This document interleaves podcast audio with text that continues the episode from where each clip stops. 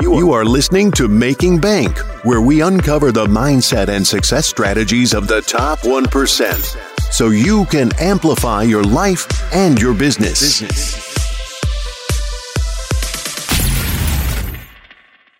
Welcome to Making Bank. I am Josh Felber, where we uncover the mindset and the success strategies of the top 1% so you can amplify your life and your business today. Super honored and excited for today's guest. I want to welcome Ted Miller III, Joel Comm, Barney Waters, Anthony Sarandrea is Ben Malol, Nicholas Kusmich, George Bryant to Making Bank. I know you said you mentioned you had kind of like seven principles that you kind of. Oh yeah, yeah, I, yeah, I can share those.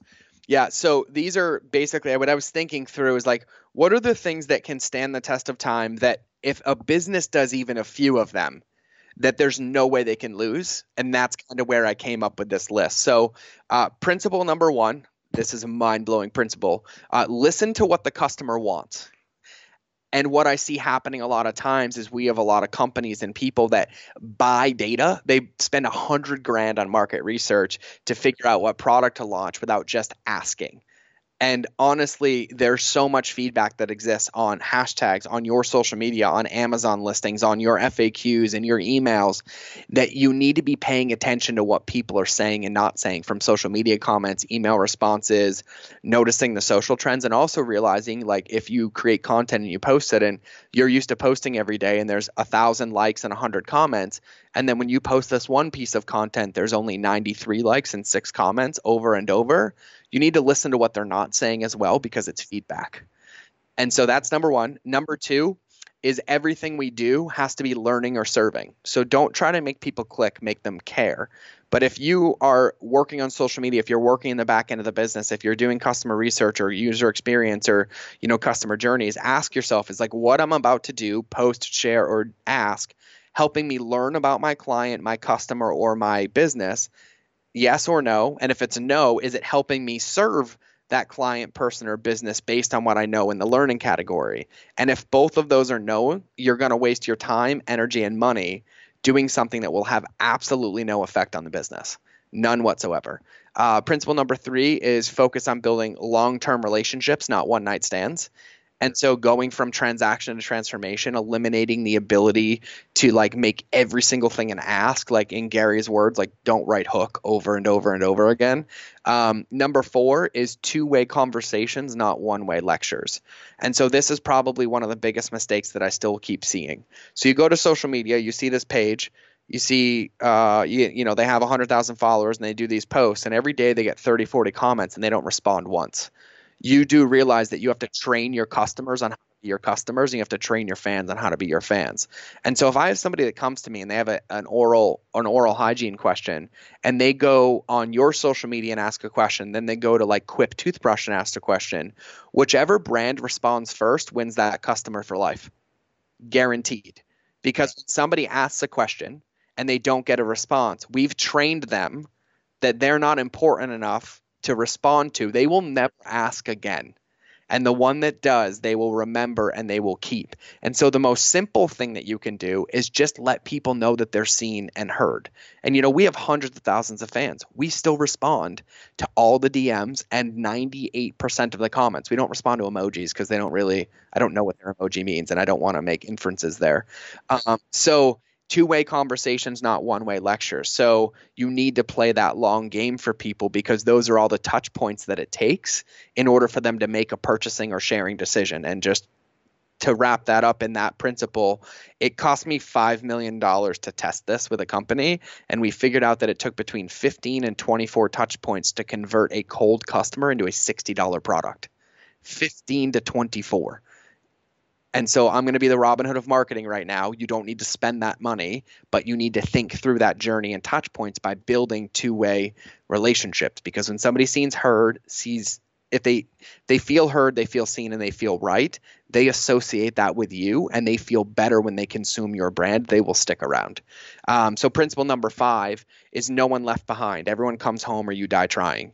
And so for me, this is that every customer or prospective customer feels like they matter in every step of the journey, whether they buy or not.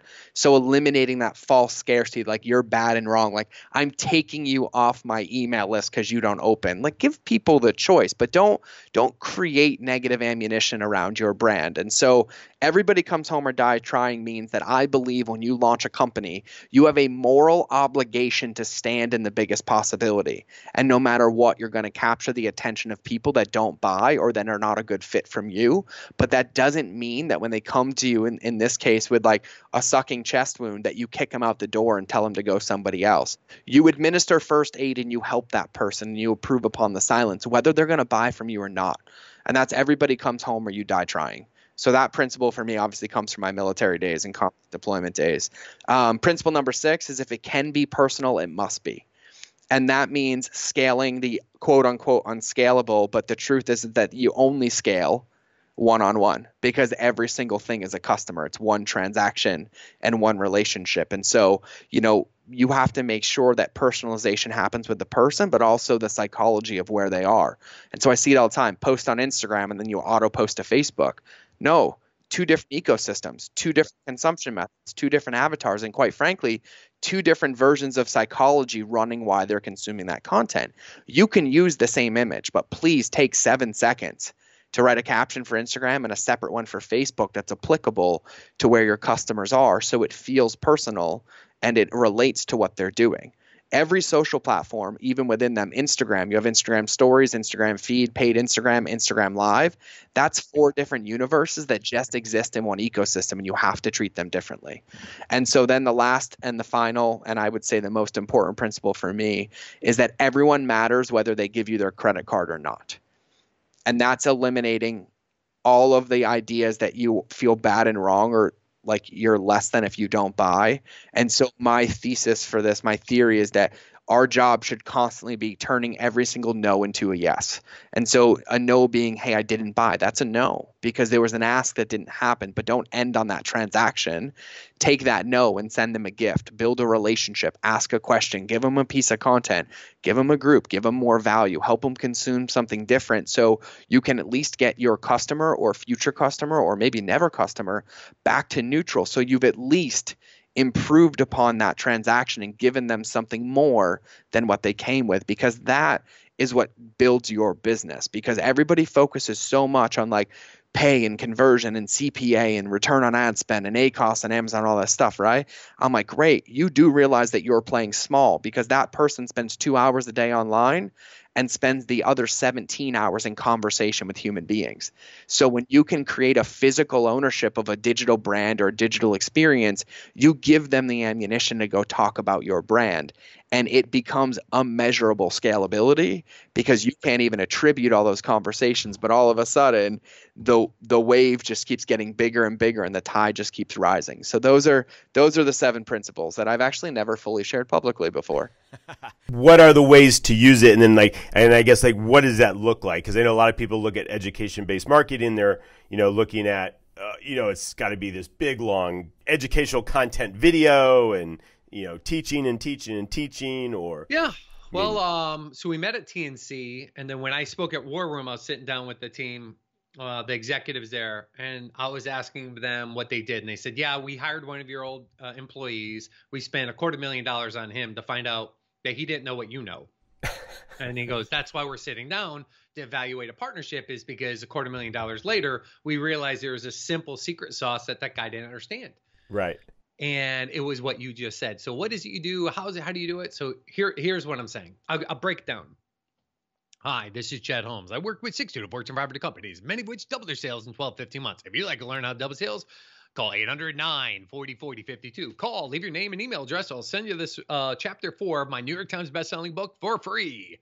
And they call CEO. We had 12,000 CEOs calling at 70 miles an hour down the freeway. Now it's a pretty big ask, tall order from back in the day. Right. And you were on this phone. Yeah. Oh yeah. Yeah. You're on Blackberries. You're on Nokia's. Sixty-seven percent of the marketplace. And they call, and they're like, "Oh, uh, salesperson answered. 25% of the time. And they're like, oh, I thought I was leaving a voicemail. Well, we're way better than a voicemail could ever be, sir or ma'am. and then they go in through the script. But otherwise, they leave their name and email address, and that became a lead. We have their cell phone because they called from it, caller Sure. ID. We now have their email address, which means it can go through my automated funnels. And we chase these puppies down and these CEOs to get on the phone to have an intelligent conversation. It lasts about 15 minutes because it's based in content. It's not sell, sell, sell. It's educate. And they say, hey, if you'd like to learn how we could help even further, why don't we just tell you what that looks like? And then at the end of that 15 minutes, we ended with a credit card for 250 bucks for a two and a half hour workshop. It's this. What happened is when I met Chet, I hired him through a guy named Jay Abraham. I spent Right. 40 grand of money I couldn't afford with Jay. Halfway through it, I come to find out next you know Chet's our new consultant, not Jay. And that's truly what happened. And I learned a lot from him. I went off, and two years later, he recruited me uh, to come get him out of retirement and kick some butt, what he called make your FU money. yeah. And um, so when we did this radio conversion, our grabbing people's attention, the media was radio, arbitrage was in Sirius satellite radio because it was new. I don't know where their arbitrage is now. Maybe you can tell me where I can find people's attention for less money. I'd love to know your perspective on that. But we tried radio, it worked. Then we offered to educate. So now they're coming in, opting in for free. And then we'd have salespeople call and we'd have the next, whatever I guess they call a tripwire or whatever, 250 bucks for two and a half hours of their life. Now, here's what happened. When I met Chet, it's like, hey, we speak at events and we sell $25,000 consulting at the back of the room. Right. Well, guess what? 9 11 hit. Everyone was afraid to get together in masses because a terrorist was going to kill them. Just like they're afraid getting masses today, right. uh, Corona's going to kill them. Right. So the same fear mitigate, killed their entire model. So that's why we went online and dial up modem speeds. Ee, er, ee, grr, grr. I did that just to survive. And Hmm. because Chet and I weren't making money for years, not the kind of money that, you know, my wife was making more money at a, you know, blue chip company more than I was because we were trying to figure it out. And what changed everything was when we committed to education and we sold the education instead of trying to toggle into a 25K, you know, pitch that took us nine months to 12 months to close a consulting deal because that's a quarter million dollar decision. right. I created an ascension model to where I just said, hey, 250 bucks, two and a half hours of your life. And what happened is we got people into our world as a paying client in two weeks and two days on average. Because after they attended that workshop, they said, We definitely want to know ways you can help us even further. And we sold them our cornerstone program every day.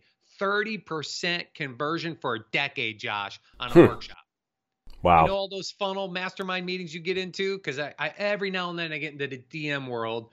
The digital marketers are bragging about their whatever conversion of their daily week. I'm talking of a 10 year conversion. That's not bragging. It's just showing the Right. power of education. And if you used it as well, you could your funnel could just blow up overnight because you have great buy rates and not just from 300 to 5K. We now have the $5,000 program going into 30% conversion and ongoing coaching at 5K a month. And then, so that's a really sexy model that goes into a big profit center um, that's allowed us to pretty much partner with any major guru we want to. What would be one more really cool kind of marketing tactic that you kind of see the trend moving toward? You know, we are such a digital world now Sure. that uh, a lot of people have forgotten the physical. Right. Right, Okay. and that, that manifests itself in a couple ways. One, there's nothing like coming to an event that Right. we're at right now to you know press flesh Mhm. with people, For sure. to shake hands and you know share viruses so that we can all you know go home and, and cough and be sick. Um, that face-to-face connection is still tantamount. I think that we can't forget that real human connection. Right. The other part of physical is physical goods. Uh, and this is something I noticed. You know, we're here at a, a show as we're doing this interview, and there's a lot of vendors here, and Right. vendors have booths. And at the booths, what do you find? Swag. Yeah. Everybody's got swag. And I look at the things, I look closely at swag to see what are people giving away with their brand on it and how well does it represent their brand. Sure. I see such little creativity in what people are giving away. It's like they go to the swag store and they go, well, we can put our logo on that, on that, or on that. Balls and fidget spinners. Balls and, and, and fidget spinners. Balls. Yeah, it's true. And, and, you know, another, like 10 years ago, it was Right. great that I picked up, you know, a thumb drive Right, right, it. yeah. But I, I got a whole bag don't need more full of drives. four, you know, eight and sixteen gig thumb drives Sure. with logos on them, and then they load them up with their own stuff. I'm like, I don't want that. That's the first thing. I just want a big thumb drive. That's I want a big thumb drive. and so creating something memorable. I, I have Sure. a rule about swag.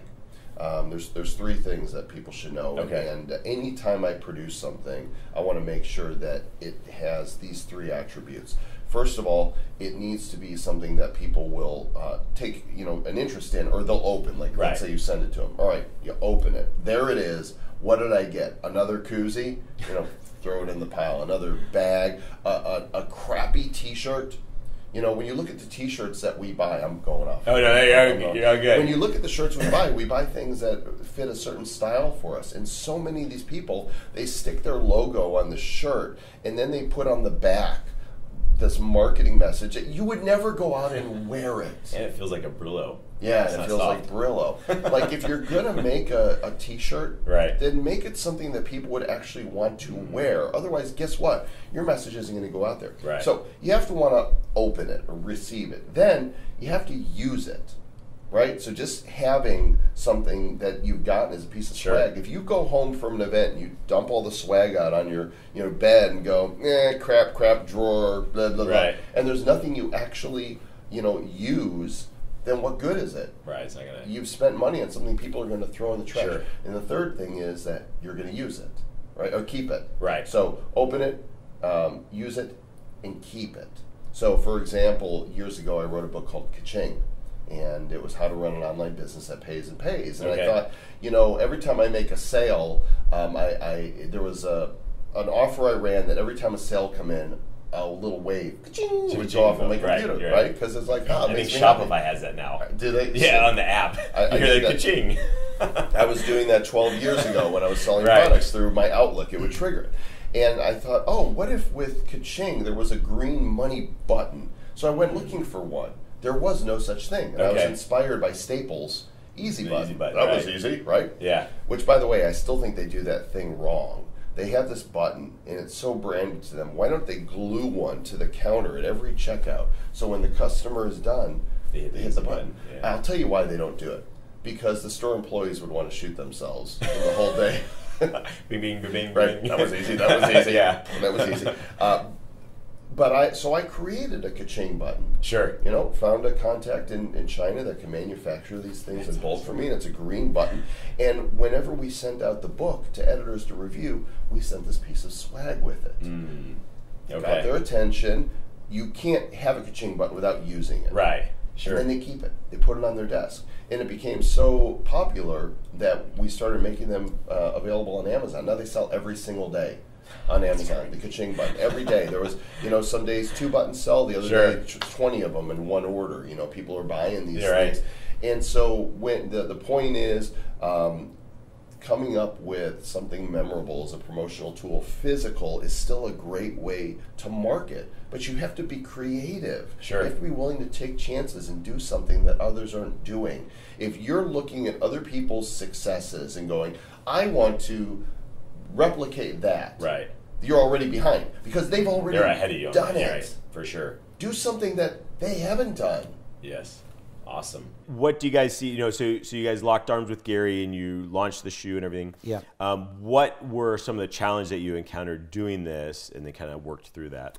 Well, I think you know number one is is sort of bringing people with you, is having the team sort of understand and go, yeah, we're, we're in on this and we see it. Okay. When it, when it's really not tangible yet, so it's just an idea, and I found that you know I sp- sort of spoke a lot of hot air, and that only got me so far. It wasn't until we actually started to do something tangible that people really believe and commit. Right. Even on your own team. For sure. Um, and then even and then the market generally, you know, the the, um, the the wholesale market. You know, this is driven by some really strong, powerful brands, and to try and get a, a wedge is hard. So you have to have the retail buyers. Um, you know, if you're not a direct-to-consumer brand, Sure, um, you're you're working through a wholesale partner. You've got to get through those gatekeepers, so they have to believe in it too, and you're offering something very different. So there's a lot of challenges along the way. Um, and then, of course, just scaling things up. You know, you, your, your, the expectations are high with a, a brand like K Swiss. We do a lot of business around the world, so you can't immediately flip to something you know, and, and Right. give up a business to start, start down here. new. You know, the expectation is always to grow. So you're trying to introduce something new uh, and maintain your old business to not take an overall decline. What what have you guys found? Obviously, you guys do a ton of marketing, spend a lot of money on it, and everything else. What has been kind of your best marketing channel that you guys have uncovered? You know, at least moving 2020 moving forward. Sure. So we focus really heavily on on social. So that's Okay. uh, Facebook, Instagram, YouTube, TikTok, Snapchat, even native ads. But uh, and we've enjoyed it because it's more top of funnel, which is uh, you know traditionally not as exciting for people, but it's scalable, more top of funnel. So the idea that I can walk into a coffee shop and convert eight out of ten people there, you know, forces me to choose products like. Uh, auto insurance. Somebody looking to switch their auto insurance quote. Eight out of ten people would perk up. Versus if I Mm. came in there and I had a product that was like I'm selling, uh, I don't even know, t- uh, uh, people that have ten thousand dollars or more in tax debt. You know, like it's a Right. smaller, smaller window of people that I can get in front of. So the products have had to align a lot more with the platforms that we're on. But uh, really, those social platforms for me are so exciting because of the scalability. Um, uh, playing at top of funnel and be able to convert someone, uh, you know, that high versus search. Even if you dominate it, you're you're, and that's not a knock on search. It's much more. It's higher quality traffic. People bottom of funnel but I'm also competing with that in, that consumer opening five tabs potentially when they're Right. searching for the best auto insurance, and then there's a competition standpoint there. So even though it's bottom of funnel, there's theoretically more competition, and also I only I'm limited by the number of searches for someone searching for a you know just turned 26 what's the best auto insurance for me type of thing or uh, or whatever i don't know I said 20, that's health insurance whatever uh, you know or when you first get your car 18 or whatever it is you know Yeah. um, or, or you're getting off your parents' insurance. But shit, maybe you're doing it all at 26. I don't know. But point being is those, those top of funnel socials have been very exciting for for us to be able to scale at a high rate. what are maybe like those some of those three key components that you found that like all that go across all the different brands that you've worked Right, with? right, right. Yeah, yeah. That's that's a really, really good good question. Now, the thing is, what I'm gonna explain here is not something that is a necessity. A lot of people can be successful without these components, but if you want to be extremely successful, like the best of the best, then these are these are very, very important components. So one of them is being different, unique, polarizing, and that's kind of what I stand behind. I'm I'm pretty polarizing, and I'm pretty like out there in a way. Uh, like if you go even to my profile, you see my cover photo. It's uh, it's literally my statement is I make people buy they don't need. I think it's called a marketer. You know, and it's not like I'm selling that people don't need. It's just like it's funny because that's a stereotype of the marketer. You know, and then you see like a picture of me eating like success gummy bears. And like my agency, it's called MFM, which is mother marketers. Now, to actually have use a name like that, that's people are like, whoa, whoa, whoa, what the fuck? I'm, I'm not gonna use a name like that. Like that's that's scary. And the thing is, I like to take those steps because that the, the brands that work with us are very, very, very, very specific brands that understand who we are, understand that we're polarizing and we come from a different space. So that's the one of the key components. Be unique, be polarizing. Now, honestly, you don't have to be polarizing or unique to be successful. But if you look at the big, the, the people that are the biggest in the industry, if it's Gary Vaynerchuk, if it's Tai Lopez, if it's Grant Cardone, they have very their similarities, and the polarizing uniqueness is, is there. But on the other hand, you have like semi-successful businesses where it's just regular. Oh, we're gonna run your ads. We're gonna be like we have some testimonials, which is good. You're gonna get clients. But if you want to be the best of the best, you have to have that uniqueness. You have to have that aspect. That's one. Um, number two is probably the fact that I am a very like I'm gonna give you a humble brag kind of, but I'm um I believe at least I'm a very humble, down to earth person. Like I talk to I talk to everyone no matter who they are. I talk to them in the same way. Like I'll talk to a billionaire the same way I talk to somebody that works in McDonald's, for example, because I really, really enjoy conversations and I don't I don't put myself high above people. Um, that's why what I've noticed, at least with myself and other people that, that, that talk to me, I've, I've created a lot of connections, and people really, really love me because I'm honest and I don't brag and I'm, I'm I don't really talk about my success, but my confidence and the way that I um, show myself. People understand that oh, this guy knows what he's talking about. He comes from a point of value, and when I actually, because at the end of the day, most people that are successful, they're not like out, like they're not known. Like you know, you see me and like, oh, I made seven figures in a year, but that people are making fifty million dollars a year. Nobody even heard about them. And you can be taught. I can go to a conference and be talking to somebody with a with a baggy jeans and like a tank top, and people think that this guy is broke, but actually he's running like a multi-million dollar company and nobody talks about. And that, that actually happened to me countless of times. And the reason I was able to to to figure that out is because I came to these people and I talked to them like any any other person. I didn't automatically like judge them. So that's another key component in my opinion. Like be honest with yourself, be honest with your brand, and to be like honestly, the first year or like two years of my business, I thought I need to be this prestigious marketer. I need to be the Facebook ads guy. I had a suit all the time. I would speak very highly. And I would be kind of like, uh, I won't say a douche, but I would be like, I thought that you need to be like kind of a douche and need to be like higher than what you think you are to make people love you. But then I understood that that I, I didn't like that. I felt fake. And that's when I actually started to transition and be myself. Like post memes, Facebook ads, actually turn like be Ben, you know, and that's where I actually excelled. We were here. I mean, so we were talking about Facebook ads. Specifically, we were talking about the 10-stage ad formula that I created. Okay. I mean, essentially happened out of mistake, actually. Well, not out of mistake, but out of necessity for myself. You know, we run a ton of Facebook ads for a ton of people, and as we were, I just like I need I need a formula that I can just follow every single time. Sure. So a few years ago, I came up with this strategy after tons and tons of money and tons and tons of testing. Tons and Um, tons. Tons and tons. uh, and uh, it's worked for us. And then so it just started to become a teaching point. I just wanted to share Okay. with others what we do every single time, and it just kind of works. So Awesome. Yeah. Well, you want to dive in some of those points and Sure. give give everybody? Yeah, well, I mean, and here's another reason why we came up with it. Essentially, I find when people are looking at Facebook ads, you know, they, they encounter a couple of dif- different things. I don't know if anyone runs ads here, or maybe you run ads, but when you Yeah, like, oh, yeah. when you open up the Power Editor and you're just seeing that like blinking cursor on the blank white screen, Right. and it's like write something, damn it. Where do I go? Yeah, and then you just, you know, a lot of people get stuck there, and so they abandon Sure. the whole process. They're like, I just don't know what to write. Uh, so we wanted to overcome that. Cool. Secondly, uh, you know, I noticed that when a lot of people do write, they don't do it with certainty. So they're hoping and they're guessing. They're Yeah. like, well, I'm going to write this thing. I really don't know if it's going to work. So let's just kind of try this out. And that's not a fun place to be as well. For sure. And then thirdly, I find that a lot of people uh, participate in what I call Facebook philanthropy. In other words, you just donate to Facebook and don't expect a return. um, and we don't want that. We want Facebook to be a, a true investment channel. In fact, for our business and the people that we work with, it's the highest yield investment instrument that they have in their business. That's awesome. So really, that's the context of this 10-stage Okay. ad, ad writing formula. We went 90 minutes yesterday. We usually teach this in a 90-minute scenario. And we don't have to go through all ten, so we can maybe pull a couple of the top yeah, keys and yeah. So I break it down in three main categories. Okay. I say every every ad needs three main categories. One is look, second is hook, Okay. thirdly is took. Easy to remember. Look, hook, took. Yeah. The idea behind look is the first thing that we need to do is realize that when we're writing ads, the first thing we, we need to realize is that we are trying to capture attention. Sure. So the idea is so many people, especially entrepreneurs and especially you know marketers, Right. They spend a lot of time and money and energy influencing and persuading. Right. But the problem is, if you haven't caught the attention and you try to influence and persuade, then the problem is you don't realize nobody's listening. Right. So the first foremost step that we need to realize when we are writing ads is that we need to capture attention. Okay. I don't know about you, Josh. I know when I'm uh, on my uh, my MacBook there, I probably have more than one Chrome tab open. Yeah, how many are open over there? Yeah, there? how many- uh, yeah, yeah. I have, I actually have. Chrome, Firefox, and Safari. Okay, with and multiple tabs. Yeah, yeah, of course. so Yeah. definitely know what you're talking and, about. and that is that is the state of the browser today. right. So we've got to realize that you know we live in a in a world that's heavily distracted, especially on social. People are doing multiple things at the same time. We can't just expect that someone's going to stop and look at our ad.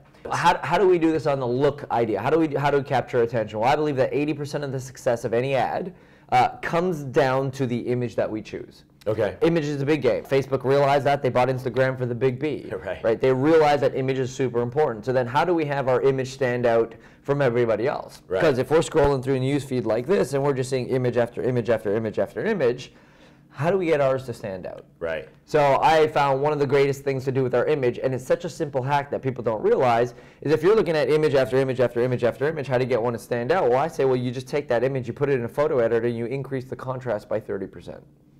Now you might not. Ah, okay. I mean, this would work great if visually I had two images side by side, you could see and you could actually Right. see it. But one clearly pops Right. a lot louder and a lot harder than the one that's not increased contrast. Sure.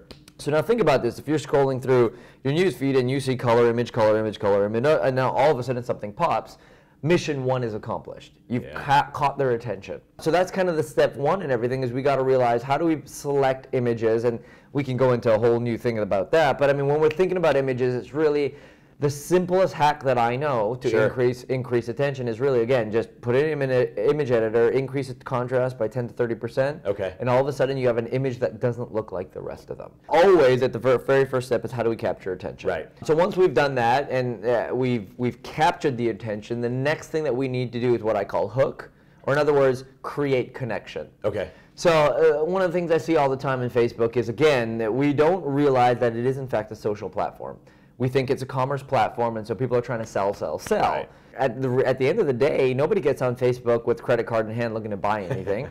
people get onto Facebook for multiple reasons, Sure. but one of the greatest I think human needs at the very core of everything is connection. People want to feel Right. like they're not alone. Right. So, I mean, again, we can talk about three or four things that have to do with connection, but one of the things I really like is, is write a rapport statement. And so, what I mean by a rapport statement is rather than trying to sell in your ad, Sure. which I mean, at some point you have to make an offer, but uh, rather than trying to just sell in your ad, we like to use a copy sequence known as feel, felt, found. Right. Okay. Just as, is, uh, essentially, it's I know how you feel. I felt the same way too Right. until I found whatever, and that kind of leads into your offer. So uh, I'm known for saying, look, a good message is not when your ideal prospect understands you. A good message is when your ideal prospect feels understood by you. So the easiest way- difference. big, big Yeah, difference, sure. right? Because a lot of people write to be understood. Right. Very few people write to have the other person feel understood. And how do we do this very easily? I mean, I think I think there's four things. I call them the four forces. Okay. But I think there's four things that really cause humans to take any action or behavior: uh, fears, frustrations, wants, and aspirations. If you think about anybody as to why they take an action to do something, they are either trying to avoid a fear of frustration, Right. or move away from a fear of frustration, or they're trying to move towards a want or an aspiration. Sure. So even before you get into any marketing, and this is not just understanding your customer avatar and all that other stuff, but even before you get into any marketing, you need to know these things about your ideal prospect. Right. What do they fear? What are they frustrated about? What do they want? And what do they aspire towards? Uh. Once you know those things, if you can write a statement that basically connects with the person on the other end so they feel like, ah, this person gets me. Right. then you're much better you're going to get a much better response in your ad so rather than say hey i got this really cool thing buy it. If i were to say let's say and i'm going to make this off the top of my head so it might not sit so well but let's say i'm going after the entrepreneur looking to use facebook ads to, to generate leads in their business Sure. i might say something like hey i know when i got started i was looking for a way to grow my business. I tried everything was super frustrated looking for answers I even tried Facebook, but I found that every time I wrote an ad, it didn't work, or I got banned, or I, I wasted money. Right. That was until I found a 10 stage ad writing formula that once I deployed it every single time got me the results that I was looking for. So something like that, the person would be like, "Yeah, I totally get that. I totally know what it's like to sit and try and write an ad and not know if it's going to work, and then I'm all frustrated. I tried all these avenues to build my business, and then I get again, I lead into the found. Here, I got this this cool 10 stage ad writing formula that I want to give to you today. So Gotcha. first, look, capture attention. Yep. Next, hook, create connection. And then third, a took, in other words, create an action. Okay. Or uh, get a call to action. Call to action. Now, I realized this the hard way the first time. I remember one of the first times I wrote an ad, we were making a lead magnet available. And uh, I basically said, you know, you can get this thing. And one of the first comments in the ad was, yes, I want it. How do I get it? Hmm. I was like, just click the ad. right. You'd assume. And I've seen those comments in that stuff that we run. Yeah. But it's like it's there. you but- would think. Yeah. And that's when it just kind of dawned on me that like people want to outsource their thinking. Like people don't want to have the ability or force to make decisions. People don't want to think, what do I got to do? People want to be told what to do. Right. And so now, by means of habit and by means of this formula, um, we always encourage people say, hey, tell them what you want them to do next. Sure. And in our case, click here to download this, click here to buy this, click here to watch this. We straight up tell them, this is what we're expecting your next action to take. So Gotcha. if anyone who's writing an ad literally just peels back and understands these three main elements, right? Capture attention with a great image that pops. Right. Create a connection by building a rapport using the feel, felt, found. Sure. By understanding the four forces, and then always tell the person what you want them to do next. I mean, your ads are going to get way, way, way better results than you're probably getting now. Oh, for sure. I mean, most people, I guarantee, don't put that much thought Sure. or effort into their one or two ads that they're trying out out there right yeah. now. Yeah. I am Josh Felber. You were watching Making Bank. Get out and be extraordinary. Thank you for listening to Making Bank.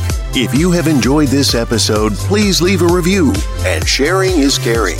Follow Josh Felber on Facebook, YouTube, and Instagram for more. You can also listen to Making Bank on Amazon Alexa, Spotify, iHeartRadio, and watch on Apple TV, Success Thinkers Network, Amazon Fire, and YouTube.